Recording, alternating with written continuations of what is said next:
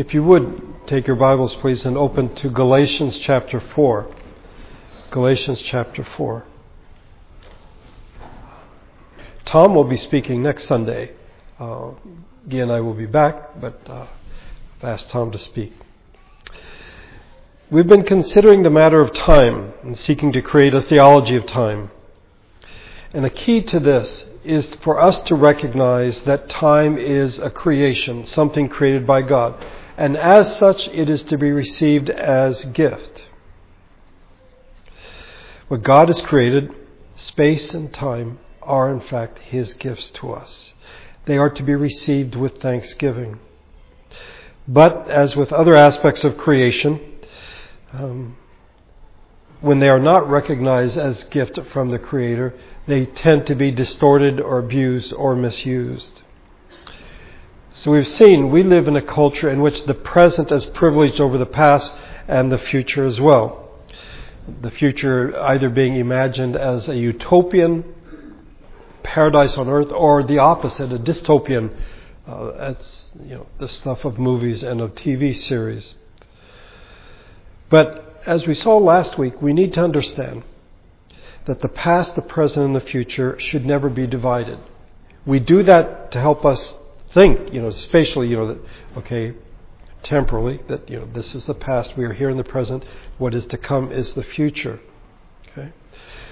But as Os Guinness writes in his book, Carpe Diem Redeemed, they are one before God. They are one and indivisible.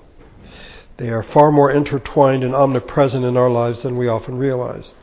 Yes, there is a sense in which the past is no longer and the future is not yet here. But we have to be careful that we don't make these, these, these separations that I think are not helpful in our thinking. As one writer has noted, the past may, no, may, no, may be no longer present, or let me start over. The past may be no longer, but it is still present. And the future is not yet, but it is already present, whether through our hopes, visions, excitement, anxieties, or fears. As God's people, we should appreciate equally, appropriately, the past, the present, and the future. And we need to guard our relationship to each of these. But what we find and what we saw last week is a distortion of all three among non believers and believers as well. So, to review briefly, the distortion of the past. Know, there's a huge difference with, between living with the past and living in the past. The first one is positive and gives life, living with the past. The other one is just nostalgia, sentimentality, and can be life threatening. Again, to quote Os Guinness, today a key in which modern people distort the past is through victimhood and hate. You see, around the 17th century, philosophers, thinkers began to think that humanity was on this course, this ever upward trajectory, that things were just going to get better and better and better. But since that time, you look at the 20th century in particular, there has been great evil, great injustice, and suffering sometimes on a small scale and other times on a global scale. Um, the genocides, the famines, the man made famines, in which millions and millions have died. We can't be untouched by this. We, we must be moved. I think as the Father has compassion, we should as well for those who are held captive, those who are oppressed, and those who in fact even die as a result of human injustice. The world is overwhelmed with those who are suffering, and their blood cries out to heaven. But, having said that, to be a victim, to respond through victimhood, or to play the victim card are all different things. You see, what we find in our culture today is that people want to present themselves, portray themselves as victims. And as a result, they end up paralyzing themselves, or they go, I think that's a sort of a passive response. The active response is they are filled with hate, hate, hatred, and they strike out with it. See, those who see themselves as victim look at the past for evidence of them being victims. You know, this is why I'm a victim because of all these terrible things that have happened in the past. And as a result, they are prisoners of the past. Even though they're living in the present, they define themselves by the past. They define themselves as victims. And oftentimes respond in hate. I said last week, and I want to make it clear again today horrible, horrible things have happened to people. Terrible things have been done to them. And the question is are you going to be a victim and just that's how you're going to think of yourself? Are you going to respond in hatred? This is not the biblical way. The answer is, in fact, forgiveness. That we are to forgive those who have done wrong against us. If you play the victim card and live filled with hatred, you keep the past alive with all its poison. Instead of saying, I forgive, and you let that go, it's something that you keep alive. Forgiveness, however, frees the victim to live a life of freedom and cuts off hatred from the past forever.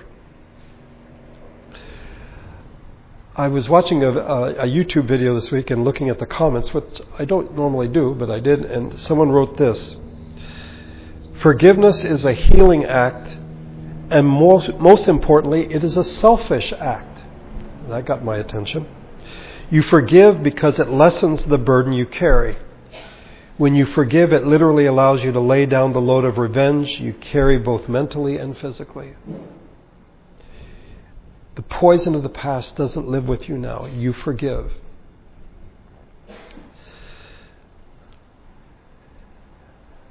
I think we need to recognize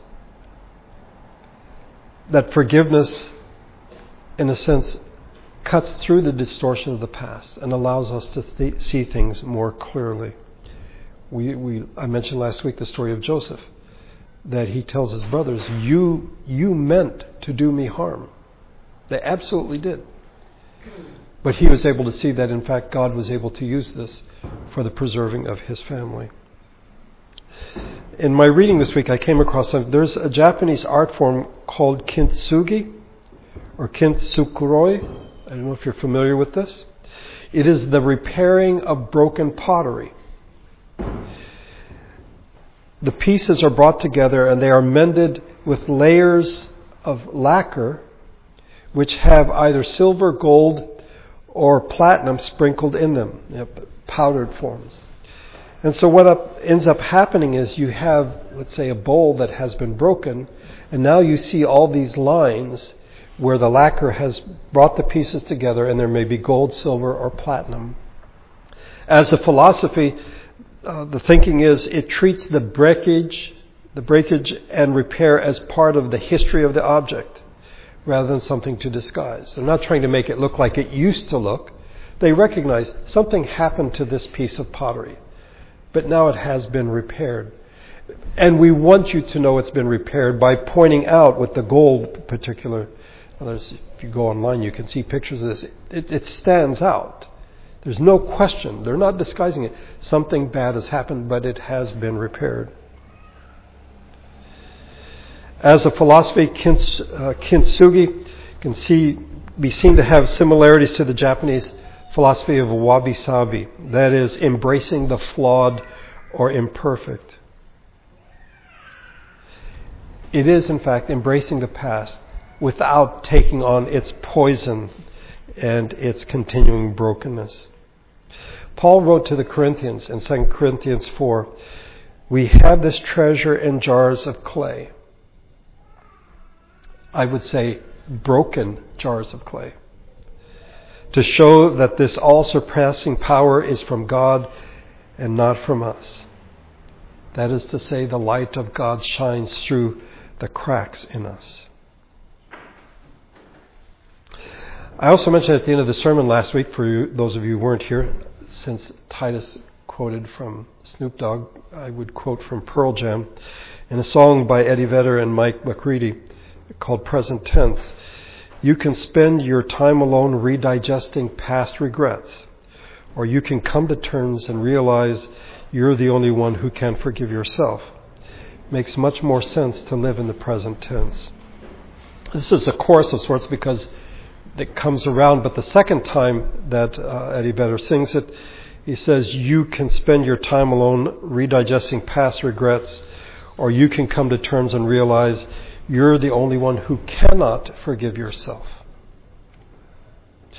The forgiveness of others for what they have done to us in the past is the key to not distorting the past. It gets rid of the poison. But forgiving ourselves for the stupid, the crazy, the insane things we have done when we look back are like, what was I thinking? And instead of forgiving ourselves and say, by the grace of God, I have been forgiven, we carry that with us. We, in fact, distort the past. It's a very unhealthy view of the past. Secondly, and more briefly, there's a distortion of the present. Today, we live in a time in which the present is privileged over the past and over the future, at the expense of the past and the future. Um, we talked a great deal about this last week, and I, just briefly, Guinness calls this generationalism. Instead of thinking in terms of biology, you know, you have one generation and then their children, their grandchildren. In the 20th century, we think in terms of culture or cultural ideas. And so, at this present time, we have at least four or five generations living at the same time. We still have some baby boomers. We have Gen X. We have Gen Y. We have the millennials. All these different people living at the same time, and yet, in a sense, staying within their own boundaries and having total disregard for others. There's no sense of obligation to others. It's all about me right now. As someone said, what has the future ever done for me? No sense of the past, no sense of the future. And in a real sense, a very warped view of the present. It's the tyranny of the now. And then, thirdly, we saw the distorting of the future. This is what we saw in the first uh, sermon in the series on progressivism um, that things are just going to get better and better and better. Um, and anything that is new is seen as superior to anything that is old because you're on an upward trajectory. So anything that is in the past that is traditional, for example, is seen as wrong.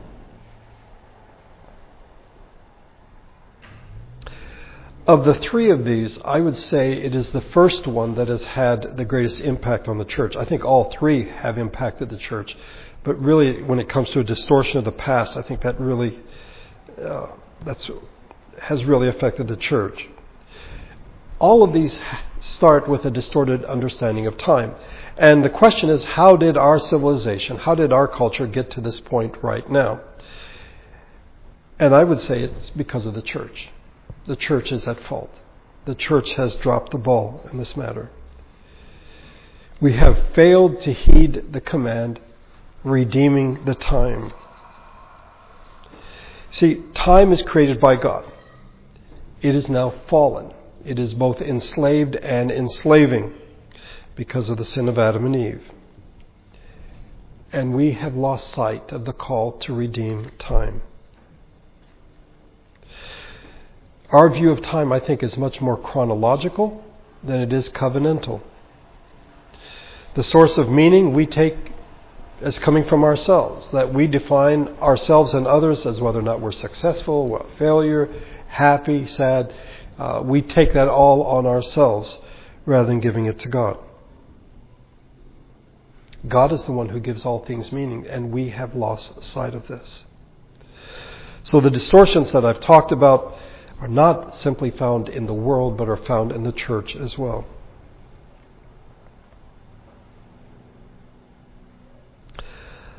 We need to redeem the time and perhaps we need to redeem our vision of time as God intends so that we would be the people God wants us to be. I think it begins with the fact that the church has failed to see time as a gift. It's created by God, it is a gift. It's simply something that's there. It's like water for fish. We, we don't think about, oh, why is it this way? How, how did we get here? Why is there morning and evening? Why do we have minutes and all these different things? Uh, we have forgotten that God created time. And it is a gift from Him. So, for many people, creation, whether it be space or time, as, as creation is, for many Christians, it's like, no, no, no, no, no. I want to be saved so I can get out of here. I can, I can escape God's creation. Creation is bad, if you wish, and I'm looking for that which is good, which is timelessness, eternity. Uh, and yet somehow we forget that there will be a new heaven and a new earth. The church, I think, has been marked by this idea of progress and progressivism, that we're just going to just keep getting better and better and better.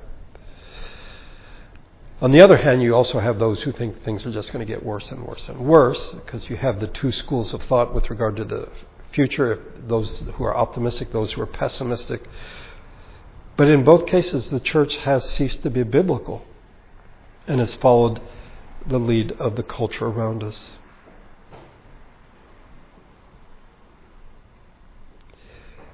Many Christians throughout our history as a church have been tempted to reject time altogether. And so, rather than talking about time or days or anything, people talk about spiritual or mystical experiences that seem to be disconnected from time. I don't even know what time it was or what day it was, just having this wonderful experience. Many people want to escape the frustrations of time. And as a result, for many in the church, the meaning of time is simply what the culture says. They have no sense of what God says about His creation. For many people, like the rest of creation, it's seen as purely instrumental. That God made trees so we can build houses and make furniture. That's why God made trees. This idea that it's all for us to use, and that time is something that God gave us for us to use, rather than seeing it as something that God has given us. So time became meaningless. And as a result, we began to make it symbolic of certain things. So certain days become holy days. They're special days because they symbolize certain things. Alexander Schmemann uh, has written, For it is impossible to put Christ back into Christmas if he has not redeemed, that is, made meaningful, time itself. We must understand, therefore, that the intensive, almost pathological preoccupation of our modern world with time and its problem is rooted in the specifically Christian failure. We have failed. It wasn't always this way.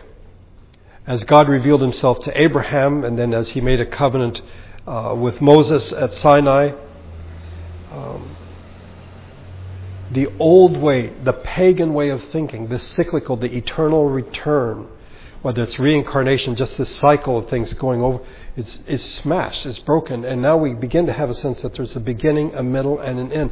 God has a purpose for all of His creation.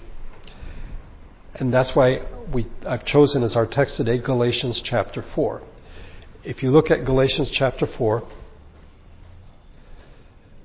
but when the time had fully come, God sent his Son, born of a woman, born under law, to redeem those under law that we might receive the full rights of sons.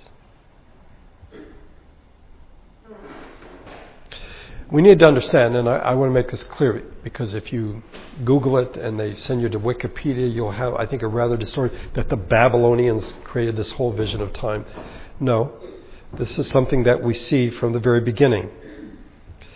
Um, it is at Sinai, however, that these things begin to be spelled out. So you have the Sabbath day, for example, and then you have Pentecost, and you have the various festivals. That God sees time as linear, as going somewhere. I could digress here, and I will just very briefly, and just talk about the concept of the week and how various explanations are given for the week. Um, Seven days.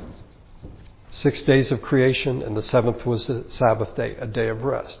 But other cultures did not follow this. Um, in, in Rome, and we think in the Celtic calendar, pre Christian Celtic, The week was eight days long. Uh, in Wales and other places, the week was nine days long.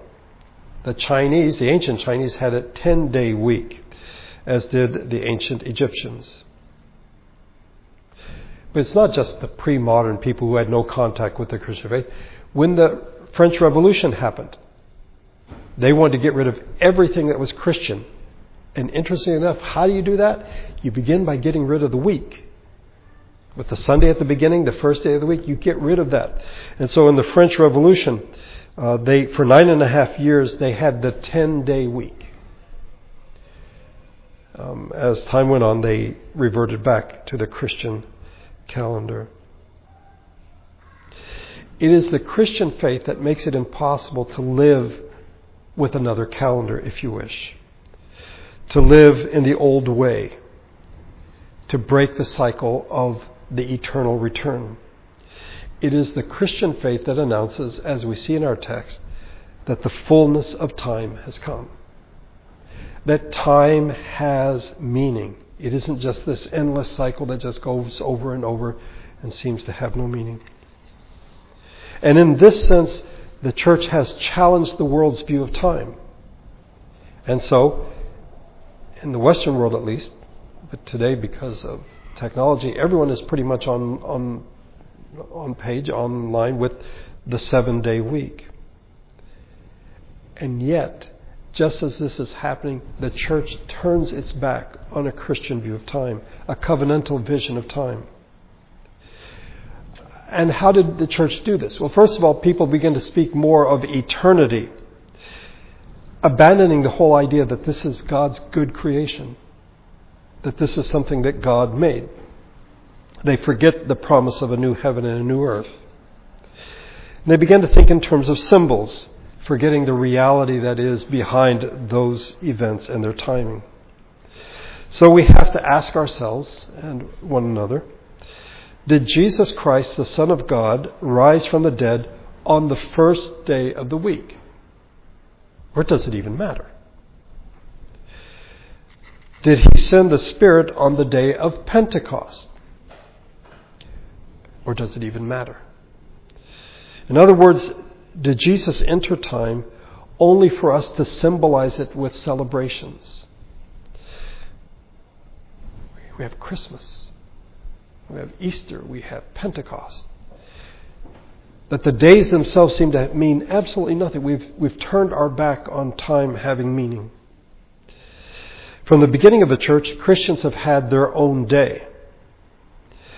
At Sinai, the Lord set apart the seventh day. It was the final day of creation, a day of rest for His people, a day for His people to learn how to trust Him. They've been slaves for 400 years. You had to work every day if you were going to eat. But God says, no, work for six days, and on the seventh day, don't work. I'll take care of you. And manna was one of the ways in which they were to learn that. You collect manna for six days, but on the sixth day, you get enough for the seventh day. I will take care of you. The Sabbath day was, in fact, to learn to trust God. In Exodus 20, by the way, it's one of the Ten Commandments. It's the fourth of the Ten Commandments. It is the longest of all the Ten Commandments. I am the Lord your God who brought you out of Egypt, out of the land of slavery. You shall have no other gods before me. Remember the Sabbath day by keeping it holy. Six days you shall labor and do all your work. But the seventh day is a Sabbath to the Lord your God. On it shall you, you shall do, you shall not do any work neither you, nor your son or daughter, nor your manservant or maidservant, nor your animals, nor the alien within your gates. For in six days the Lord made the heavens and the earth, the sea and all that is in them, but he rested on the seventh day. Therefore the Lord blessed the Sabbath day and made it holy. This should remind us of what we see in Genesis 1 and 2. The Sabbath is a day to rest to in fact enjoy God's good creation. As one writer puts it, it is the Sabbath delight. Just, just to kick back and look at what God has done. The Ten Commandments are given twice in the first five books of the Bible Exodus chapter 20, and then in Deuteronomy chapter 5. This is after 40 years of wandering in the wilderness before they go into the promised land, Moses reminds them, hey, remember what God said?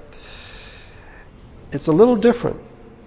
Rather than focusing on the creation week, that God created the world in six days and rested on the seventh, now he speaks of them being slaves.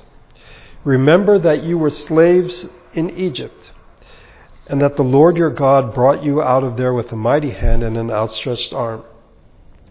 Therefore, the Lord your God has commanded you to observe the Sabbath day. First of all, in Exodus it said God had blessed the Sabbath day. Sounds a lot better than God is, in fact, commanding you. But God is telling them, relax. I redeemed you from slavery. I will take care of you on that seventh day. Trust me.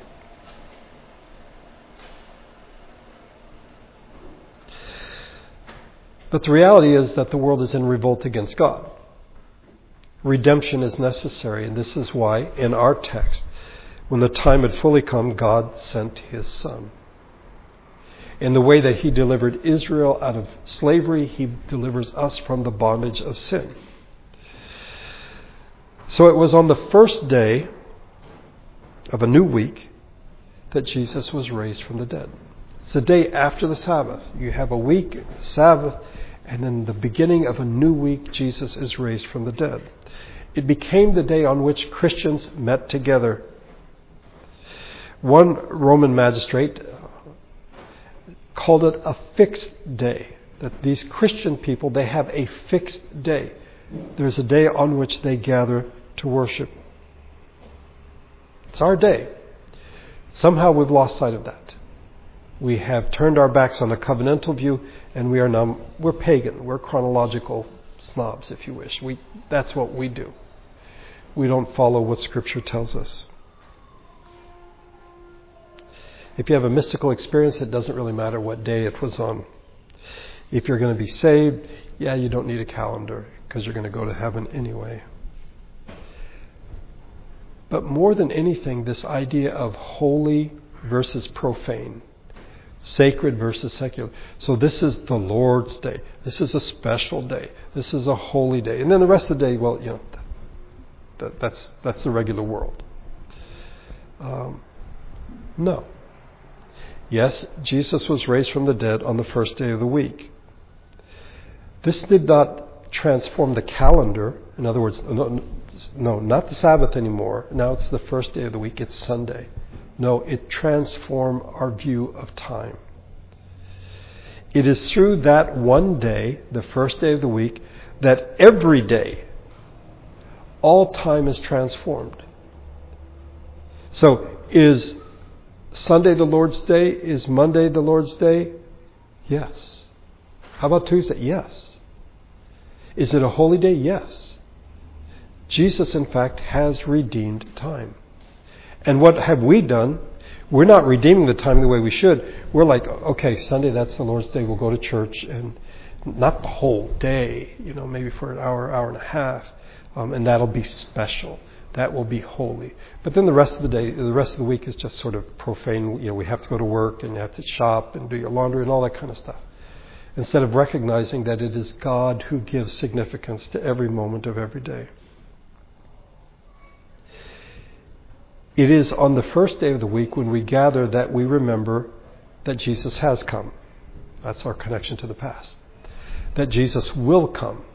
That's our connection to the future.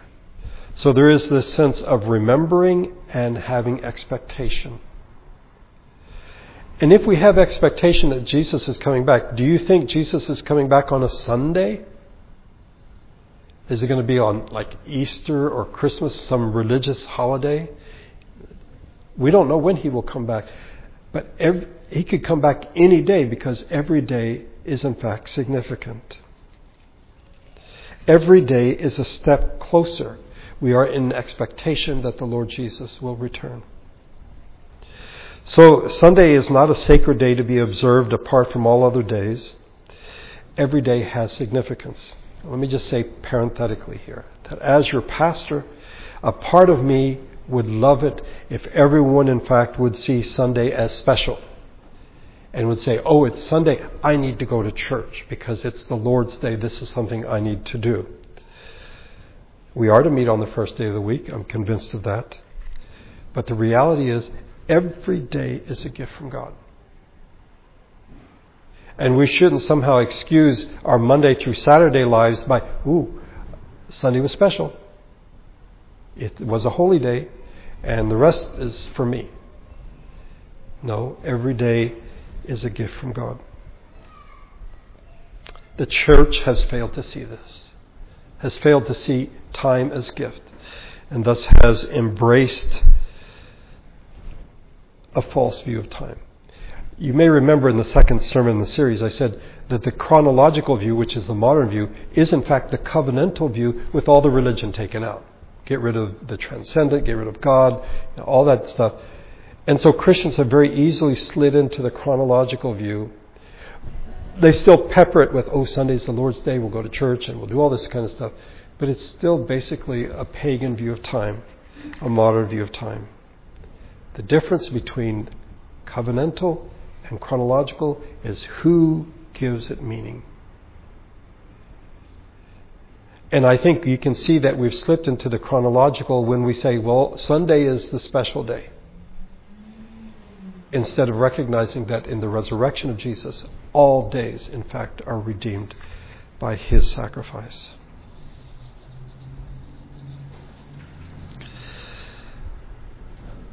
I mentioned this in the second sermon in the series that in the chronological view, there are two factions. There are the optimists um, who think that things are going to just get better and better, and the pessimists who don't agree. You can find Christians in both camps, by the way. There's some Christians who are very optimistic and those who are very pessimistic. Uh, and they both justify it with certain verses that you know point to yeah things are going to get better and better and better or no it's it's really just going down the toilet and we're just hanging on until Jesus comes back.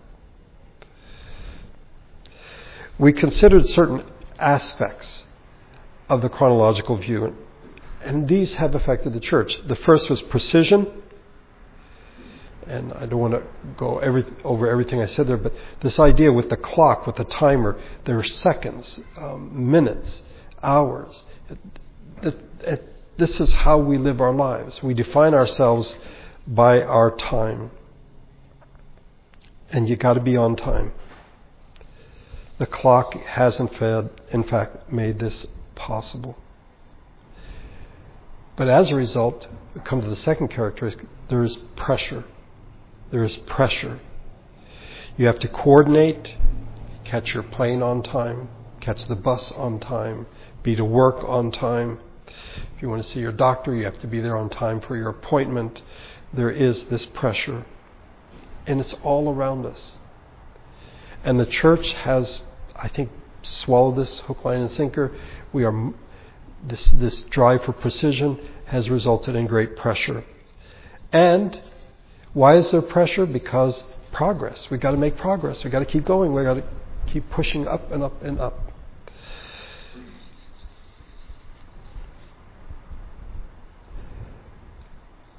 And we have forgotten that we are to redeem the time. From our text last Sunday, see then that you walk circumspectly, very carefully not as fools but as wise, redeeming the time, because the days are evil. Wherefore be not unwise, but understanding what the will of God is. And then that's in Ephesians 5, and Colossians 4. Walk in wisdom toward them that are without, redeeming the time.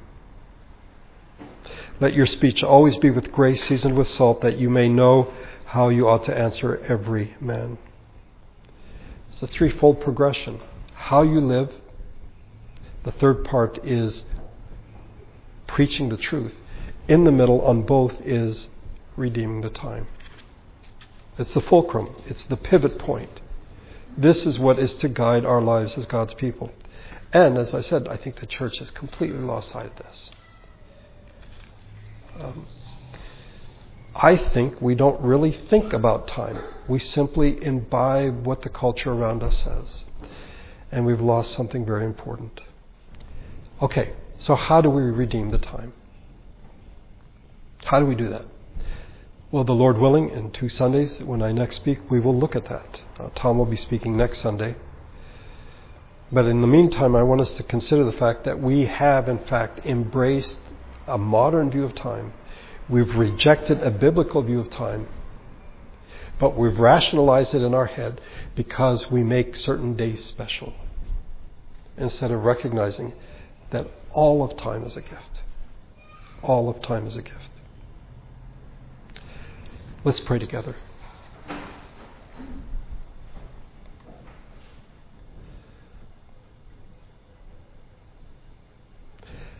Father, seems a bit strange to be spending so much time talking about time. It almost be as if we did a series of sermons on air or water for the things that are around us all the time that we take for granted.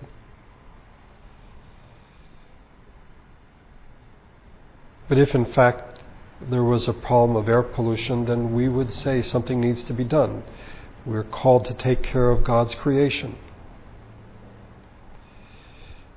If rivers become polluted, we have to do something. In the same way, our vision of time has become distorted. We've lost sight of the call to redeem the time. Open our eyes, speak to our hearts, help us to see how much we have lost. Jesus came to redeem time, and somehow we've given it away. May your Spirit speak to our hearts. Give us understanding. I thank you for bringing us together today. May your Spirit and your grace go with us as we leave this place. For those that will be traveling this week, we pray for safety. That by your grace you would bring us back together next Sunday. I pray this in Jesus' name. Amen.